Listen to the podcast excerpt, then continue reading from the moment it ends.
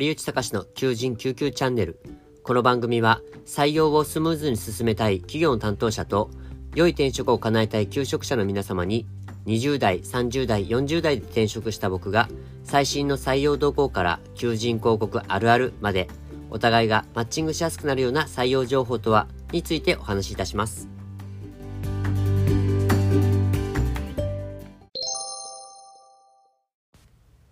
ご機嫌いかがお過ごしでしょうか？堀内隆です。予想もあたに、このチャンネルは、求人救急チャンネルとして、えー、採用や転職、それから求人情報などのあるあるとかのテーマについてお話をさせていただき、まあ、採用や求人ですね、こう転職活動とか採用活動がスムーズに進むように、まあ、応援する番組としてお届けしたいと思います。はい。今日お話しするテーマは、求人情報に書いちゃダメ、ワーストワンワードなどについてお話しいたします。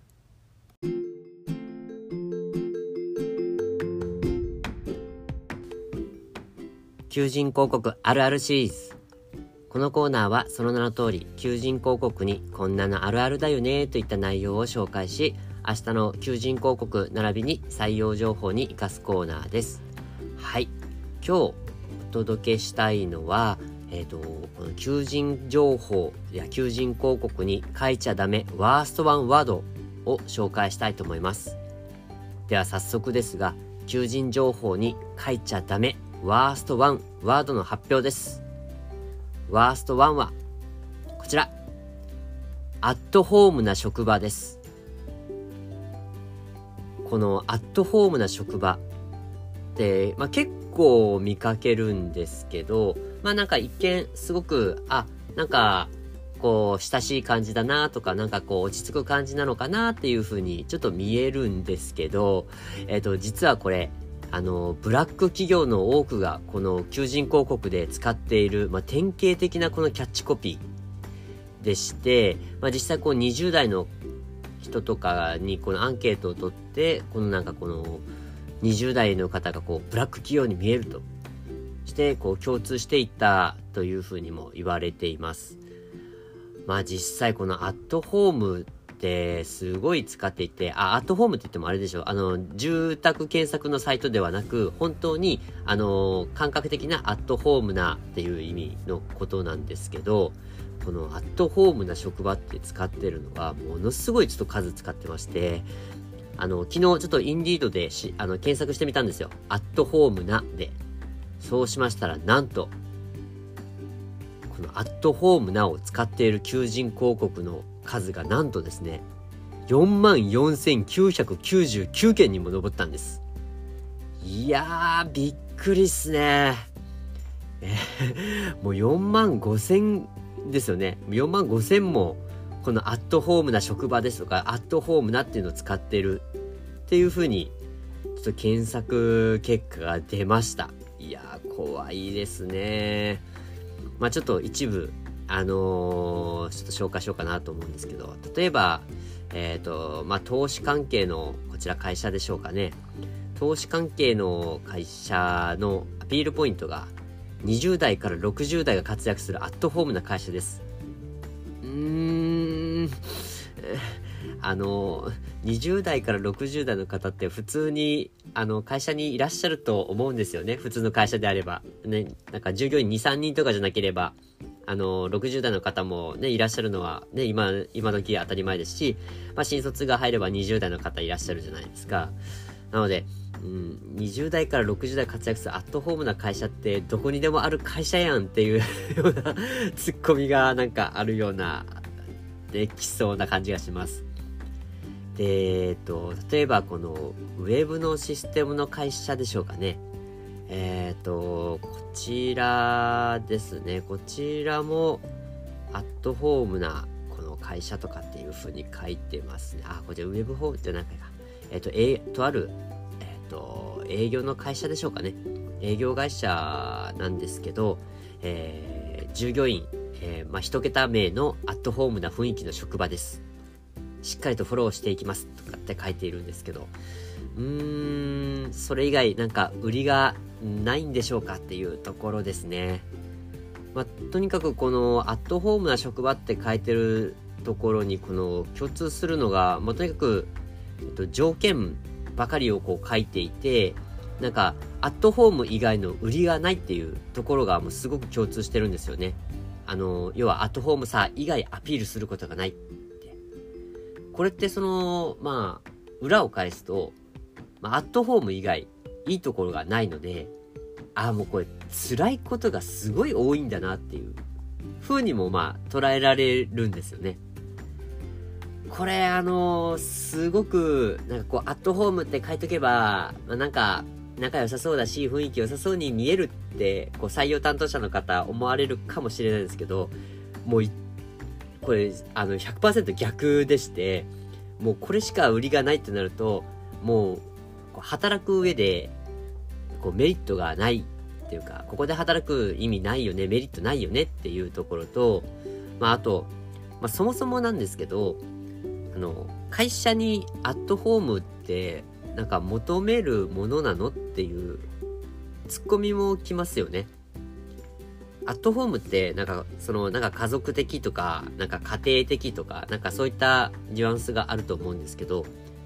そもそも会社って家庭ですか？家庭じゃないですよね。あの、本気で仕事をしに行く場所ですよね。としたら、家庭を、あの、持ち込むって、まあなんでしょう。えっ、と、例えばですよ。あの、まあ僕は今、あの、合同会社としてこのプライベートカンパニーを運営しているんですけど、その家庭内で、そのアットホームっていうならまだわかるんですけど、あの、職場としてアットホームを求めるのってちょっと違うんじゃないかなって思うんですよね。うん。なので、このアットホームって使ってる会社って、まあ、アットホーム以外売りがないっていうことなんですよ。もう、あと、営業とか、例えば、まあ、SES 系の会社とかで、あのー、まあ、たまにこういうアットホーム使ってる会社があるんですけど、あの、そもそも、あなたはあなたの会社、外に出向く会社ですよね。それでアットホームな会社って言われて、うん、どういう意味？っていうことになりかねないっていうところがあります。なので、あの、ここですね、このアットホームっていうのは、まさにこの、あの、やってはいけない、使ってはいけない、もうワーストワンワードです。これも20代の方とか、30代の方、ちょっとその、まあ、ブラック企業を経験したりとか、ちょっとネットしっかりけあの検索している方であれば、アットホームって、アットホームな会社ですとか、アットホームな職場ですって書いてる会社は、間違いなく、あの、いわゆる求職者から足切りされるキャッチコピーの一つです。なので、アットホームな職場っていうのは、使わないよう、お願いいただければと思います。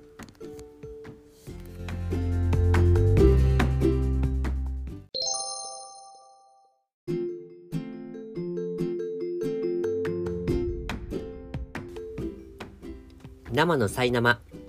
このコーナーは採用や求人に関する、まあ、現場の悩みを紹介するコーナーです。今回のこのお悩みの紹介としては、えっ、ー、と、採用決定通知を出しても辞退されるというケースについてお話をさせていただければと思います。まあ、採用、まあ、面接をしました。で、採用すると、えっ、ー、と、まあ、決意して採用決定通知のメールを出しました。もしくは、えっと、まあ、電話をしましたと。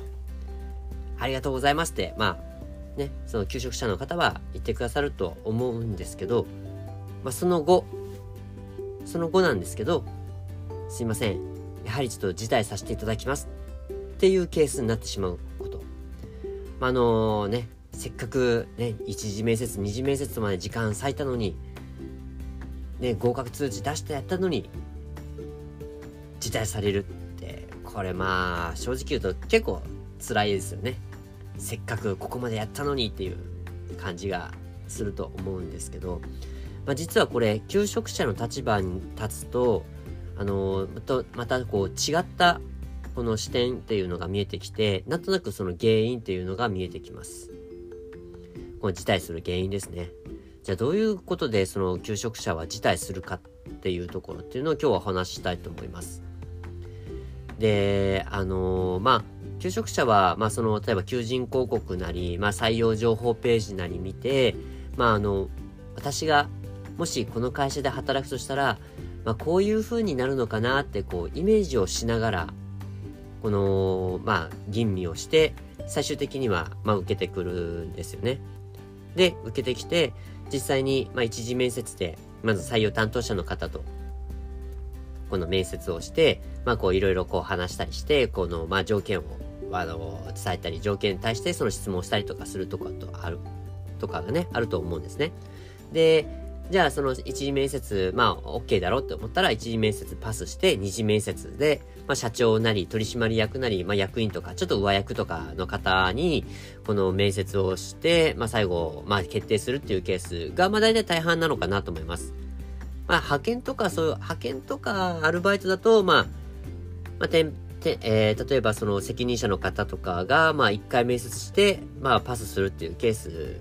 の方が、まあ、多いのかなっていう感じなんですけど、まあ、一次面接なり二次面接なり、その、両方見て、その、まあ、判断して、まあ、お互いが、よし、OK ですってなれば、まあ、入社が決まるっていう形になると思うんですが、これあの、まあ、求職者の立場から見ると、まあ、結局、その辞退するっていうのは、この二つありまして、まあ、一つは、あのー、まあ、その会社、あなたの会社よりももっと魅力のある会社の方があるっていうことですね。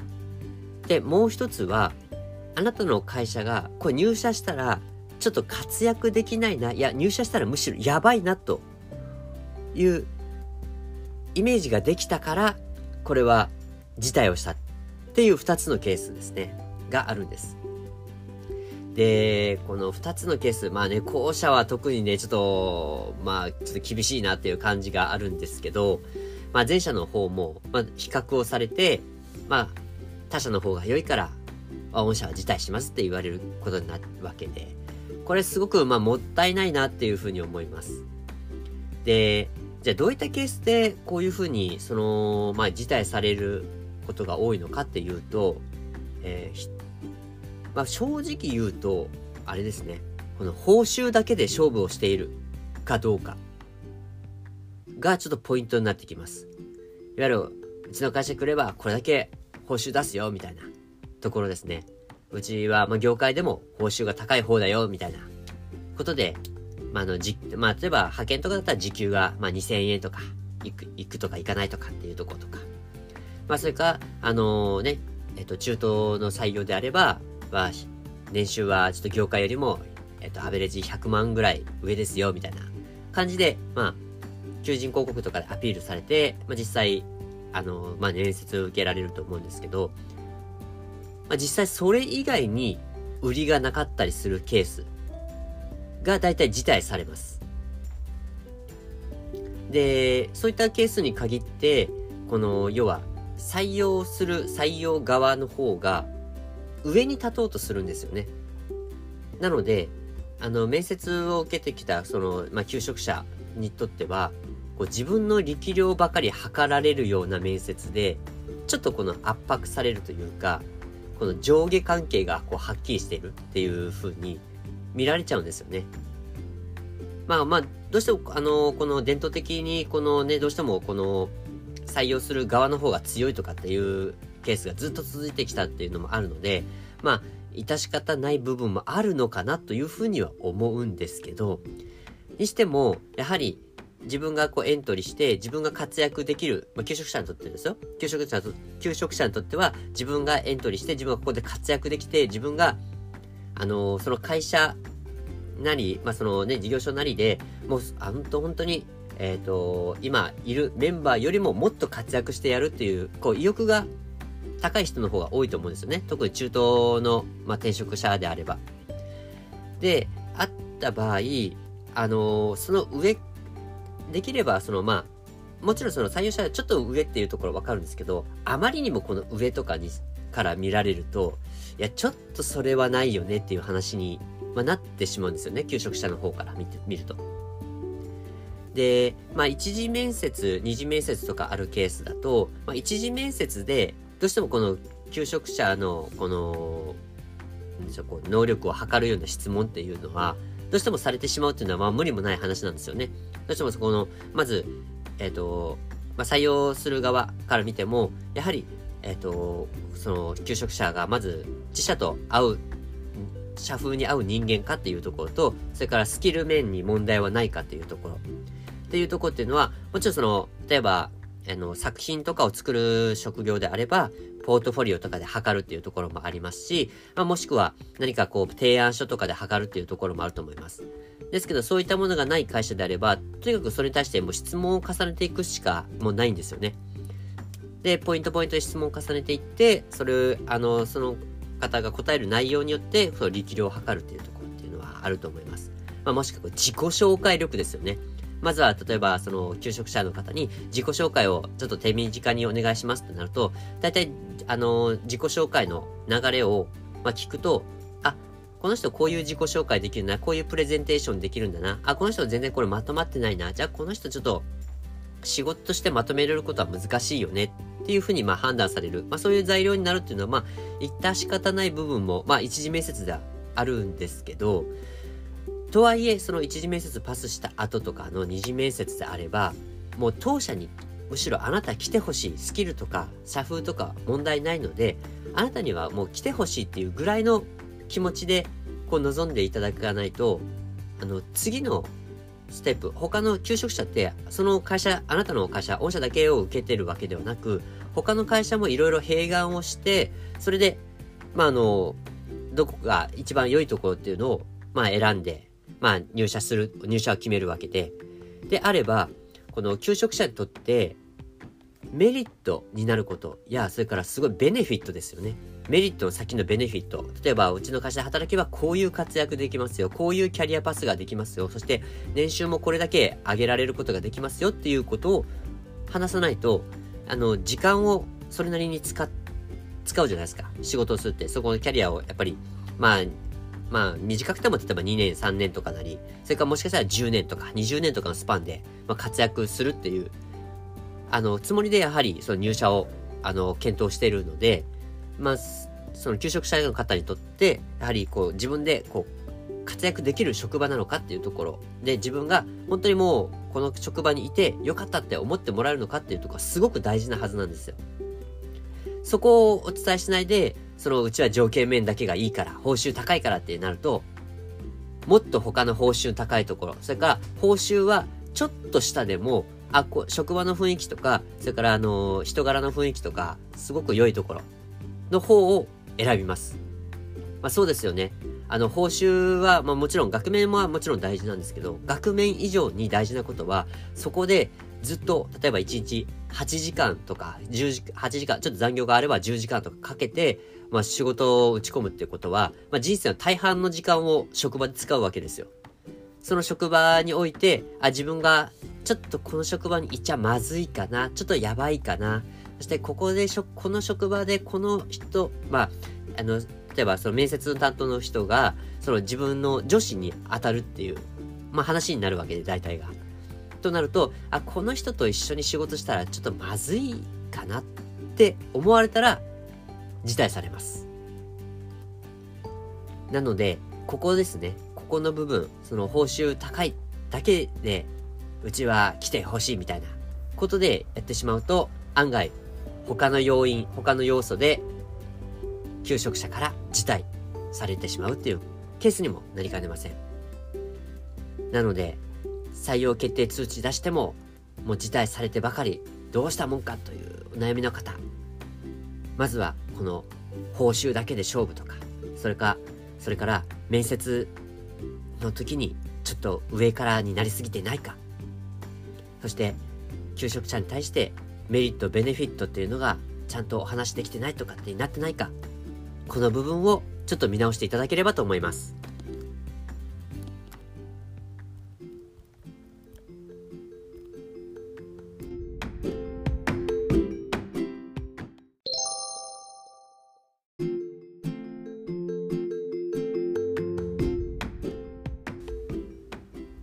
堀内隆の求人救急チャンネルいかがでしたでしょうか？まあ、今日1回目ということで、ちょっと、ま、話がただただしかったり、ちょっと拙いところもありましたが、まあ、ちょっとご容赦いただければと思います。まあ、これからこういった形で、この求人広告あるあるシリーズとか、それから採用、求人現場のお悩みに対して僕が何かこうお伝えできること、この経験を通してお伝えできればいいかなというふうに思います。はい。この番組の感想とかについて、えっ、ー、と、ぜひ、あの、ご意見、ご感想お待ちしております。えっ、ー、と、僕は、あの、ツイッターで、えー、発信しています。ツイッター、それから LinkedIn、えー、 YOUTRUST ではん、えーと、発信をしています。まあ、特に LinkedIn の方を中心にちょっと発信をしていこうかと思っていまして、まあ、副次的にこのツイッターとか YOUTRUST とかをもう使って、この求人や採用ですね、ご転職についてのお悩みを、まあ、少しでも解決できればと思いますので、ぜひ、まあ、ご意見ご感想お待ちしております。それではまた、今日もお疲れ様でした。